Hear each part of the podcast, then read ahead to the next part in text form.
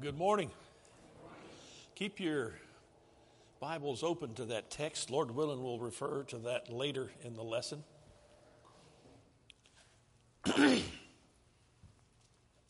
Might seem like an odd passage to start with in a sermon entitled, You're Full of Baloney.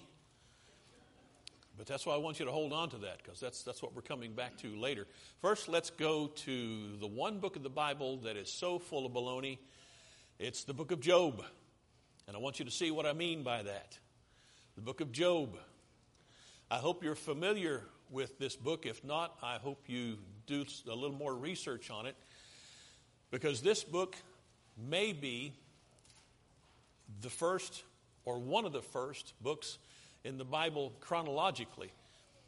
There's evidence for that, and it would make good sense because of the topic of the book of Job, which is personal human suffering. I'm not going to ask for a show of hands. I just wonder is there anybody here who's ever suffered? Okay, yeah. So this book is for you, and it would do all of us well to understand it better. But the reason I'm talking about being full of baloney is because, well, if you know some of the story, we'll, we'll go into some of the details, not all of it, but basically what happens is Job falls into great difficulty and he doesn't know why. And he has three friends show up who don't know why, but they begin to speculate, and with great confidence in their speculations, they tell Job why he is suffering what he is suffering. And that's why I've entitled this sermon, You're Full of Baloney. What's that phrase mean anyway? You're full of baloney. Isn't the baloney a good thing? My mom used to make those sandwiches for me when I was a kid. Fry that stuff up. You, you got to make three slices in the edge or it humps up like a camel. Then you take that fried piece of bologna with a little bit of mayonnaise and put it on some bread with some lettuce and a fresh slice of tomato, and man, Who's ready for lunch?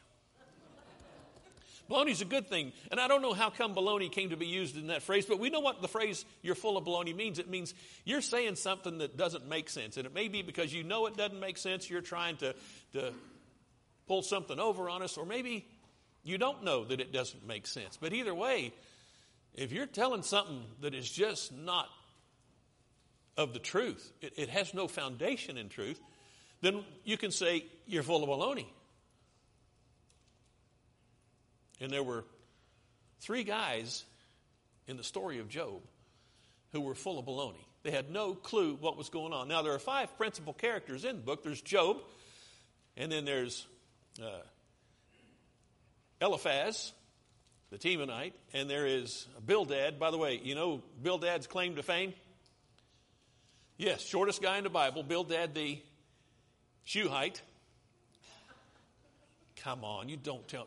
You haven't heard that before. Bildad, the Shuhite, shortest guy. Anyway. Well, then there was Zophar. Zophar also has a claim to flame, eh, claim to flame, claim to fame. It's lesser known. He's, he's a kind of a conservative optimist. Uh, Zophar, so good. See, it's fun to make jokes with these guys' names because they're full of baloney anyway. and then there are two other guys. Uh, well, one other guy. How many have a name so far? Job, Eliphaz, Bildad, Zophar. Oh, Elihu, Elihu. Now the thing is, not one of these guys has a clue what's going on. But there's only three of them that are speculating and show themselves to be full of baloney. Why why would we read this? Why would we talk about this? Why would we consider this? When God made man in the creation, one of the things he says to Adam, to Eve, have dominion over the creation. In other words, you take charge, you have dominion. I believe when you read that, you're seeing that, that it's implied that God designed us to search things out, to find out how to do things and what to do with things and reasons behind things. The problem is when it comes to spiritual things and things we don't know about, we are limited to what is revealed to us. And sometimes we pursue answers because we're trying to have dominion. We're trying to figure out why is this happening? Why is that happening? Joe just told us he's been to a funeral this week of a loved one who died unexpectedly. And how many of us have ever faced a situation like that and, and we ask, well, why? Why? Why did they die like that? Why is this the way it is? You ever get an answer? No, you don't get an answer. That's, that's just the way life is, and that's what Job shows us. The one thing that's clear in Job is that what is good for us to do, regardless of what's happening in our lives, is to have faith in God. Faith in God. That's the whole point. I find it interesting that when you read through this book, and it's not a short book, you get to the end of all of this drama, all this controversy, all these guys' suppositions about why things are the way they are, and you find out these guys don't know a clue. Don't know, they don't have a clue. They don't know a thing about what's going on. But then Job does not get an explanation at the end. Now, there's, there's a part of me, the, the physical, fleshly part, that wants God to say, Job, come here. Let me, let me, let me tell you what happened. You know, I was up in heaven talking to the devil. I was bragging on you. I was saying how great you were. And, and the devil said, now just let me have him for a while. And I had faith in you, Job. If, if that's a right thing to say, can God have faith in somebody? But God seemed to have faith in Job. He said, Oh, you considered my servant Job. God brought him up. And so he might be saying to Job, like, this is what happened. But Job never got that. You know why he never got that? He didn't need that. Job needed the same thing you and I need. We need full and complete trust in God. Whatever happens, God is in control. Whatever He allows to happen to you or to me can always be for His glory if we live through that experience with faith. And that's what Job did. He didn't know why it was happening. He never found out why it was happening, but he maintained his integrity even when he was encouraged to curse God and die. He maintained his integrity. That's what Job did. Now, you read about Job, the very first verse tells us about Job. It says this There was a man in the land of Uz whose name was Job, and that man was blameless, upright fearing God and turning away from evil. There's four ways God put it down through the Holy Spirit to let us know the kind of man Job was. Good man, solid man, right with God, blameless. And then it tells us about his possessions, how wealthy he was.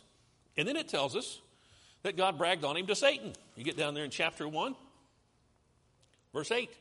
The Lord said to Satan, Have you considered my servant Job? There's no one like him in the earth, a blameless and upright man, fearing God and turning away from evil. He's repeating the same thing he's already told us, making sure we understand this is the kind of guy Job is. And then Satan answered the Lord, Does Job fear God for nothing? Have you not made a hedge about him and his house and all that he has on every side? You've blessed the work of his hands, and his possessions have increased in the land. But put forth your hand now and touch all that he has. He will surely curse you to your face. Do you ever wonder if that describes you? I've wondered that. What would Marty Kessler do if the bottom fell out right now? You get news that you don't want to get. And it might be about you, it might be about one of your loved ones. You hear something that you never wanted to hear. You going to maintain your faith? That's the question. And that's what was up in the air here with Job as we start. I don't think it was ever up in the air for God. I think God knew. Just like when God asked Abraham, Take your son, your only son, the one I promised you, the one you waited on for 25 years and you finally got, take that boy up on Mount Moriah and sacrifice him. What did Abraham do? He took him up on the mountain to sacrifice him.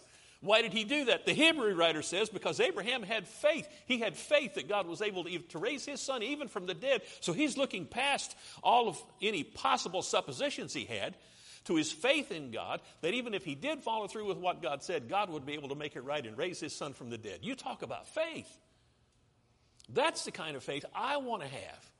That's the kind of faith I want you to have. That's the kind of faith that, that I, I keep studying and preaching these things because there's no other way to get that faith except this book. This is it. This the Holy Spirit of God living in you, in this word of the Spirit that we're putting into our minds and into our hearts. This is the source of faith. And when the hard times come, you're going to need faith. And if you've had hard times come, you know you need faith. You know the value of it, that it's beyond anything you could ever buy. You can't buy that. It's got to come this way. Well, so, so Job, to make a, is it right to say this in a sermon? To make a long story short, I always feel like a liar when I say that. But to get down to the gist of it, Job, he's lost all of his possessions, and now he's lost his health, and he has these three friends come. At the end of chapter 2, you read about these three, three guys. It says this, chapter 2, verse 11. Now, when Job's three friends heard of all this adversity that had come upon him, they came each one from his own place Eliphaz the Temanite, Bildad the Shuhite, and Zophar the Naamathite, and they made an appointment together to come to sympathize with him and comfort him. Now, you stop and think about that. Are these guys friends or not? I'm telling you, these guys are friends. Oh, man, have you heard what happened to Job? Oh, yeah. That's horrible, isn't it? You know what? We, we ought to go see. Let's, let's do that. All three of us, let's go. And they did. And it says in verse 12 when they lifted up their eyes at a distance and did not recognize Job, they raised their voices and they wept. When's the last time you wept over somebody else's pain? I'm not saying that as a criticism. I'm just saying that to show what we're reading here is about three guys that cared about Job. They were still full of baloney. You'll see that yourself, but, but they cared about Job. You know, you can care, somebody, care about somebody and still be full of baloney. Amen?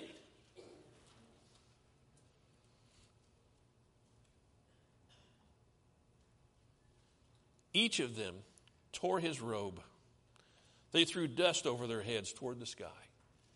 They were hurting because of they, see, they saw their, their friend hurt. It says they sat down on the ground with him for seven days and seven nights with no one speaking a word to him, for they saw that his pain was very great. These guys are friends. They showed up in Job's pain, and for seven days they sat in silence, commiserating with him. If this was the end of the story, it'd have been great for these guys. But then they start to talk. We'll get to what they say. I want you to get a clue about how Job felt. This is Job chapter 3, verse 20. See if you can relate to this, what Job says here in Job chapter 3. This is, he says a lot, but this one passage I think sort of encapsulates where he is in his mind and in his heart. Job chapter 3, starting at verse 20. Why is light given to him who suffers, and life to the bitter of soul, who long for death, but there is none, and dig for it more than for hidden treasures, who rejoice greatly and exult when they find the grave? Why is light given to a man whose way is hidden, and whom God has hedged in?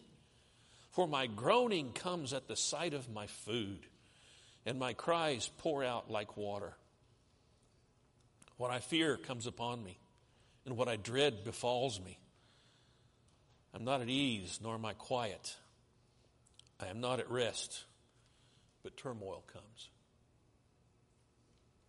You think about everything Job has suffered. When he talks about what he fears has come upon him, he doesn't elaborate, but he's lost his children. That's a horrible loss. He's lost his health. I don't know if his possessions, what part they played, but I'm sure they were part of that. Poverty. We, we fear poverty, do we not? And he's been brought to poverty. He also talks about when they bring him his food, it makes him sick. No matter how much pain you're in, food can be the one comfort you have, but Job doesn't even have that comfort. This is where he is. Maybe you've been there. Maybe you are there. This is where he is. But here's, here's where the baloney comes in, brothers and sisters. Chapter 4. Eliphaz the Temanite answered, If one ventures a word with you, will you become impatient? Who can refrain from speaking? Behold, you've admonished many, and you have strengthened weak hands. Your words have helped the tottering to stand, and you have strengthened feeble knees. So he, he's telling Job some good things about himself, but then he gets down to verse 7. Remember now, whoever perished being innocent, or where were the upright destroyed? According to what I've seen, those who plow iniquity and those who sow trouble harvest it. What's he saying? You got this coming, brother. You messed up somehow. You done something. This is, oh, I've, oh, the only people that I see suffer are the people who, who deserve it because of the things they've done. What do you say to that? I say, Eliphaz is full of baloney. Because he doesn't know what's happened. He doesn't know he doesn't have a clue that the only reason Job is suffering is because of his righteousness. It's his faith in God. You got a really bad situation in the world, who do you send but your very best soldiers? And I think that's where we are with Job, one of God's very best soldiers, and he's going through the war right now. It's a spiritual war, and he is suffering the turmoil of this battle. And all this friend has to say is, well, you deserve what you're getting. Man. But he's not the only one. A little later on, Bildad speaks up. This is what Bildad has to say. Chapter 8, Job chapter 8. Bildad the Shuhite answered, How long will you say these things, and the words of your mouth be a mighty wind? What's he saying? You big blowhard? He's talking to the guy who's lost everything. He's sitting in the ash heap, scraping himself with a piece of pottery, and he's saying, You're a big blowhard. Man. Does God pervert justice or does the Almighty pervert what's right? If your sons sinned against him, then he delivered them into the power of their transgression. What is he saying? Eliphaz was saying, Job, you must have done something really bad, and now Bildad is saying your children must have done something really bad. Really? It's a good thing guns had not been invented because Job probably would have shot both of them right there on the spot. But we're not done. Chapter 12. I'm sorry, not chapter 12, verse chapter 11.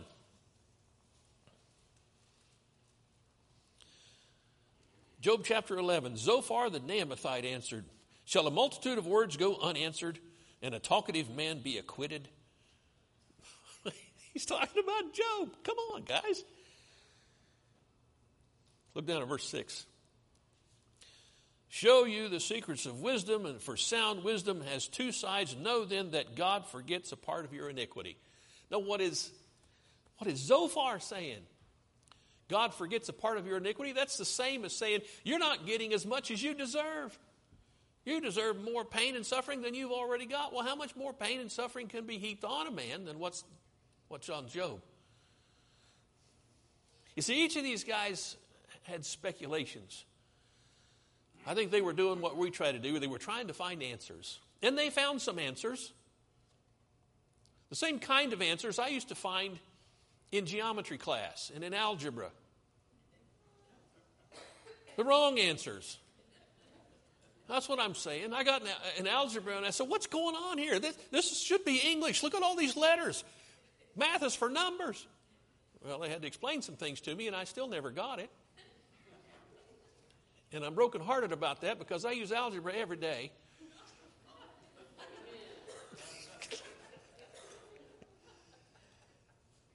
See, it's funny, isn't it?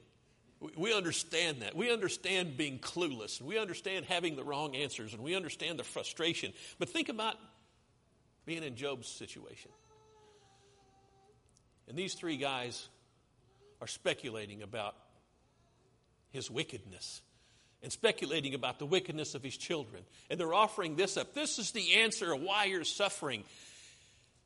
And I, I I have to respect God so much that He did not send lightning bolts down for each one of these guys. You know why? Because they were full of baloney. They didn't have a clue. And I don't ever want to be one of these guys. I don't want to speculate about something that I don't know anything about and come up with an answer that I have so much confidence in that I'm willing to put it out there as stupid as it is. We try to find answers. I know we do that. That's our nature, and that's fine. I don't think there's any problem with that. The problem comes when we, when we come up with these ideas and we begin to have so much confidence in our is, ideas that we think they're right when you can't prove that they are. Be careful with that. Be careful about coming up with conclusions that may be way off base. Be careful about judging someone. That came up in Jesus' ministry quite a bit, didn't it? He said, Hey, you know those guys on, the, on whom the tower of Siloam fell? You think you guys are better than them or they're worse than you? I'm telling you, nay, except you all do what? Repent. You're all going to die that way. Judge not, lest you be judged. For what judgment you give out, what's going to happen? You're going to be judged that way. Be careful how you look upon someone's life and draw conclusions. Because we don't know. God knows. And isn't that the way you really want it to be? Don't you want Him to know and Him to be in charge? Don't take the reins of control away from God. Don't try to do that with your speculations. Let God be the one who knows. I, I like what Job says in chapter 12, verse 1. 1 and 2. Job chapter 12, 1 and 2. Then Job responded, Truly, then you are the people, and with you wisdom will die. What did Job know? Now, he didn't know why he was suffering, but he did know about these guys that they were full of baloney, and he states it here in so many words. Oh, when you guys die, wisdom's going to be gone. He's fighting back. He's coming back. He's still got some spirit left, doesn't he? Well, you know how it turns out. If you don't, go back and read it. A young man by the name of Elihu shows up. And this is what it says in chapter 32. Chapter 32 of Job. Then these three men ceased answering Job because he was righteous in his own eyes. But the anger of Elihu, the son of Barachel, the Buzite of the family of Ram, burned against Job. His anger burned because he justified himself before God. And his anger burned against his three friends because they had found no answer and yet they had condemned Job. Now, they had answers, but they weren't the right answers. And based on their baloney, they condemned Job. Based on Job's defense of himself, Elihu was angry. You can read what Elihu says. But, but this is where we stand at this point. We understand any error that Job might make because he's in such pain. These other guys, well, it's a different story. We eventually get to chapter 38, where God finally speaks. And think about it 37 chapters we've got so far. And much of that 37 chapters is baloney. It's the viewpoints of those three guys that are wrong. Why in the world would God fill so much of his book with bad information from horrible sources? Why would he do that? I think for me, when I read this, because some of that stuff sounds pretty profound. Sounds like some of the things I've said. I don't know how that came across. But what I'm saying is, I can relate to the baloney. I don't want to be a baloney guy, I want to be a truth guy.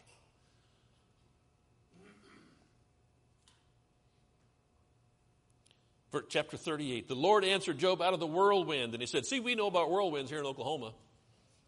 The Lord answered Job out of the tornado, we could say. Who is this that darkens counsel by words without knowledge? Gird up your loins like a man, and I will ask you, and you instruct me, God says. Let me ask you a few questions, and you straighten me out on this. And then if you, if you read it, I don't know how you'll uh, divide all these up, but I'm counting 72 questions. And these 72 questions cover everything from the, the celestial bodies to the weather cycle, to animals, to the fish in the sea, snow, everything. 72 questions God asked Job. You know how to do this? And Job would have to say, No. What about this, Job? Job would have to say, I don't know. Now, he's not just talking about Job, but Job is the one with whom he's making the point. He's making the point, you don't know, Job. I do. God's not trying to be mean, he's trying to make the point. Don't trust yourself, Job. Trust me. And that's really what Job has done. He's done it through suffering. He's maintained his integrity to a degree, but these other guys, wow, where do they stand? Well, I'll tell you where they stand. You get to the end of the book, and God tells Job, You're going to stand in as a priest for these three guys. You three guys need to go bring your sacrifices to Job so that he can pray for you, and I might forgive you guys. That's, that's where it ends up. Now, you, you read all the details for yourself. But I want you to go with me to the Gospel of Matthew, chapter 27. Because we read all about pain and suffering and dealing with pain and suffering in Job, but we also read about it in Matthew 27, so many other places as well, but this is where we'll go this morning to wrap this lesson up. Matthew chapter 27, verse 45. It says, Now from the sixth hour, darkness fell upon all the land until the ninth hour. When would the sixth hour be? That'd be noon. Ninth hour, three hours, so from noon to three o'clock in the afternoon, darkness fell. God made that darkness come. Amos prophesied it. Secular writers described it, trying to say it was an eclipse of the sun. The reason being was that there weren't any clouds. They said stars were visible. That's how dark it was. It, it, wasn't just like when a storm comes over and it gets a little dark. No, there were stars visible. Isn't that interesting that it's so dark you can see stars? So there must not have been any clouds. You can't see stars when there's clouds. God made it that way because this was a dark time. It says in verse 46 About the ninth hour, Jesus cried out with a loud voice, saying, Eli, Eli, lama sabachthani. That is, my God, my God, why have you forsaken me? You recognize that? That's the text Braden read for us this morning. Jesus wasn't just saying something, he was quoting something. Who was he quoting? He was quoting David. Go back to that text, 22nd Psalm. I, I don't profess to understand everything about this. But I know we're talking about dealing with pain and difficulty. In the 22nd Psalm, those first five verses read this way. Let's look at them again as Braden read them for us earlier. My God, my God, why have you forsaken me? Far from my deliverance are the words of my groaning. Oh my God, I cry by day, but you do not answer, and by night, but I have no rest. Yet you are, you are holy. O you who are enthroned upon the praises of Israel, in you our fathers trusted, and they trusted, and you delivered them. To you they cried out and were delivered. In you they trusted and were not disappointed. David is the first one on record to say these words My God, my God, why have you forsaken me? But we know from the context, David wasn't actually forsaken. So, what's the truth about Jesus? And I know we can go back and forth about what some scholars say about, well, God can't look upon sin, and there was Jesus on the cross bearing the sin of the world, and God couldn't look on that, and he had to turn his head. I, I don't know about all that. I'm not sure I believe it exactly like that. But I do know this Jesus' pain was a very personal thing. And he wasn't simply quoting a passage of Scripture. I believe he was expressing what he was feeling at the moment. Whether God actually abandoned him at that point or not, I don't know. You answer that. You wrestle for that question for yourself. But Jesus was dealing with his pain. He was wrestling with his pain, and he was quoting a passage of Scripture from David to show that. If you've been through a great deal of pain, one of the things you've probably noticed is that how lonely it can be. Because your pain is your pain. Nobody else is experiencing it, it belongs to you. And there was Christ on the cross. After six hours, hanging on a cross, how much pain would he have been in? Six hours after having been beaten, probably close to the end of his life. How much pain would he be in? A thorn of crowns on his head. That's the physical pain.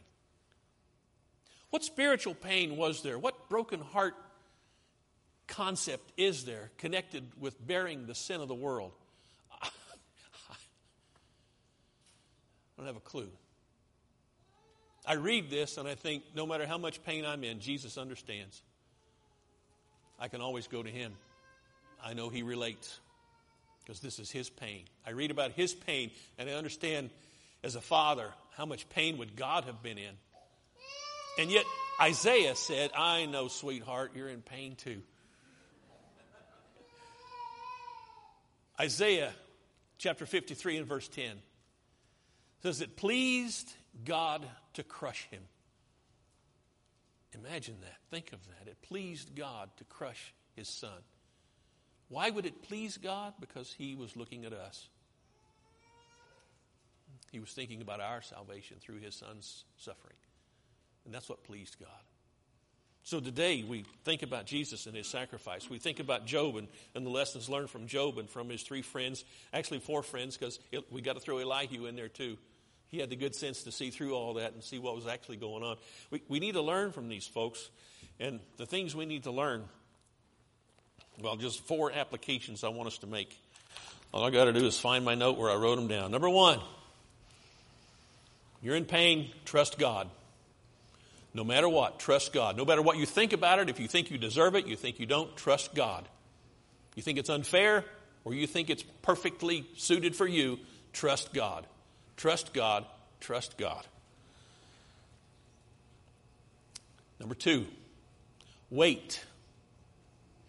Wait upon the Lord to see what He will do.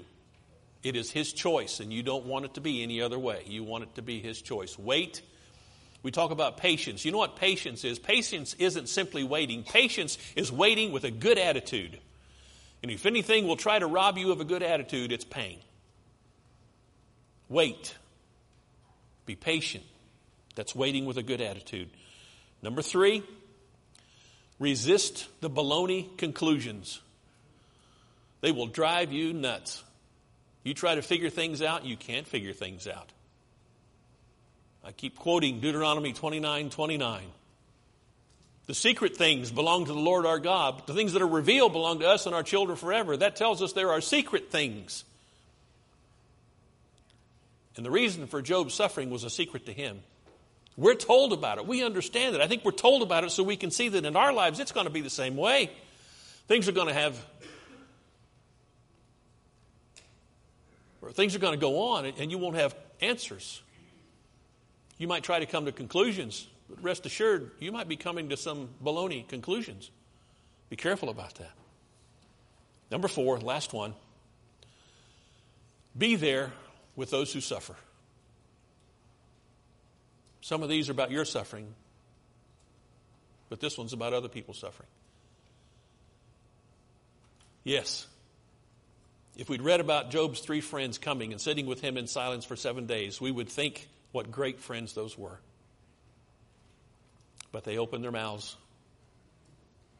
And now we think differently. Has that ever happened to you? Yeah, because what comes out is often baloney. Here we are. We're just, we're small, and we're trying to do the right thing. So keep the faith. I don't know where you are in your regard in, in regard to your faith this morning in God, but I want to encourage you if, if you're struggling with that, if you need help, I want to talk to you. If, if you uh, have questions about your salvation, I want to talk to you. Other people here want to talk to you. You need prayers, we want to talk to you. We're here for each other. This isn't just to come and, and hear a lesson. This is to worship our God, and in the worship of our God, we offer you the ministry that He offers us. And so we stand and sing a song inviting you to respond if there's anything we can do for you. Let's stand and sing.